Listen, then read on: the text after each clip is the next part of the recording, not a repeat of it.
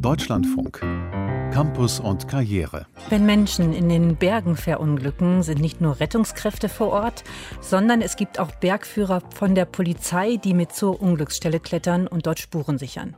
Wer diese Aufgabe übernehmen will, der muss eine besondere Ausbildung durchlaufen. Chris Baumann stellt vor, wie Polizeibergführer ausgebildet werden und was ihre Aufgaben sind und ist dafür mit auf die Alpspitze gestiegen.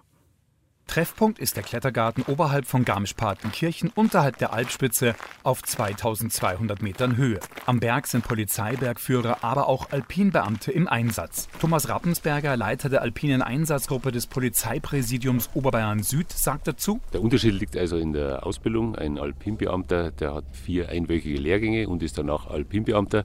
Wenn der Bergführer über drei Jahre ausgebildet wird und eine viel fundiertere und genauere Ausbildung hat, sprich der Polizeibergführer ist im Einsatz der Verantwortliche und der Alpinbeamte hilft ihm dabei. Jeder Polizeibergführer durchläuft zuerst die Ausbildung zum Alpinbeamten und kann je nach Können den Polizeibergführer dranhängen. Der Polizeibergführer absolviert innerhalb von drei Jahren 19 Lehrgänge. Wichtig sind hier in den Praxiswochen das Klettern und Menschenbergen am Fels, im Eis und auf Schneehängen. Diese Spezialisten am Berg werden bei der Polizei durch sogenannte Sichtungen gefunden und Aspiranten genannt. Sie zeigen ihr privates Können am Berg, das neben körperlicher Fitness und mentaler Belastbarkeit eine Voraussetzung ist. Theresa Seibold hat die Wintersichtung schon hinter sich. Die erste Tour, die ging auf die Hochplatte Ammergauer Alpen, war im Abseits etwas. Ähm, davor haben wir dann ein bisschen Lawinenkunde gemacht. Durch einen Bergführer sind wir da beschult worden, die Gefahren einzuschätzen. Und am zweiten Tag waren wir dann am Bernardeinkopf und haben eine Lawinensuche gemacht. Die Einschätzung zur Lawinenlage wird auch im theoretischen Teil der Ausbildung in der Schneekunde vermittelt. Dazu kommt unter anderem Wetter- und Gletscherkunde, aber auch Kenntnisse in Geologie sind zur Beurteilung von Gefahren bei der Bergung verunglückter Menschen überlebenswichtig. Dazu kommt noch das richtige Umgehen mit akuten Belastungsreaktionen, wie beim Fund und der Bergung einer verwesten Leiche. Denn am Berg ist der Polizeibergführer auf sich allein gestellt, sichert die Leiche und bereitet sie für den Abtransport vor und übernimmt die Aufgabe der Spurensicherung. Darüber hinaus lernt er Führungsmaßnahmen unter erhöhtem Stresslevel, sprich unter anderem die psychisch belasteten Angehörigen eines tödlich Verunglückten vom Berg sicher ins Tal zu führen. Bei der Sommersichtung geht es in den Fels zum Klettern. Polizeibergführer und Ausbilder Walter Schmid erklärt Daniela Kraus die aktuelle Aufgabenstellung. Vorgehen in der Zweierseilschaft. Mhm. Du darfst jetzt dann da einen Stand bauen, mich über das Schotterfeld kurz nachholen, okay. da einen Stand fixieren. Okay. Dann werde ich die Sicherung für dich übernehmen und du steigst das Stück dann nach vor bis zum nächsten Stand haken, mhm. Stand machen, mich nachholen und oben schauen wir nachher, dass wir gemeinsam wieder abseilen. Okay. okay. Es ist ein Arbeiten im Team. Der Teamgedanke ist am Berg überlebenswichtig. Es gibt zwar im Einsatz einen Chef, aber jeder muss sich auf den anderen verlassen können.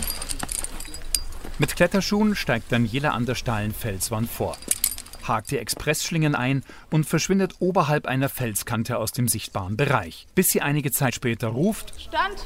Seil frei. Das Seil wird ganz nach oben gezogen und dann steigt Polizeibergführer Schmied nach und klettert in der Zweierseilschaft hinterher. Polizeibergführer gibt es nur in Bayern. Deren Chef im Bereich des Polizeipräsidiums Oberbayern Süd, Thomas Rappensberger, meint, es ist wünschenswert, dass auf den Gebirgsdienststellen ein Bergführer vorhanden ist. Man darf sich aber nicht so vorstellen, dass der den ganzen Tag auf der Dienststelle ist und auf den Einsatz wartet, sondern der hat also seine normale Funktion bei der Polizei.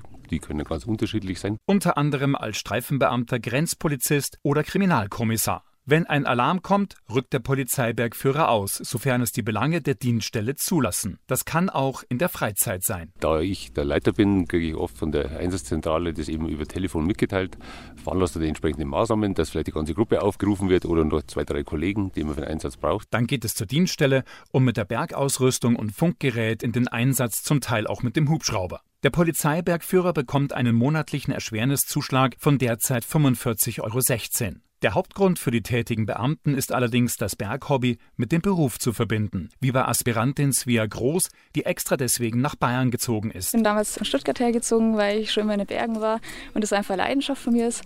Und ja, und es ist einer meiner nächsten Ziele, jetzt erstmal die alpine Einsatzgruppenausbildung zu machen und dann eben den Polizeibergführer anzustreben. Die Ausbildung zum Polizeiberg- und Skiführer dauert 18 Wochen, die über drei Jahre verteilt neben dem normalen Polizeidienst absolviert wird.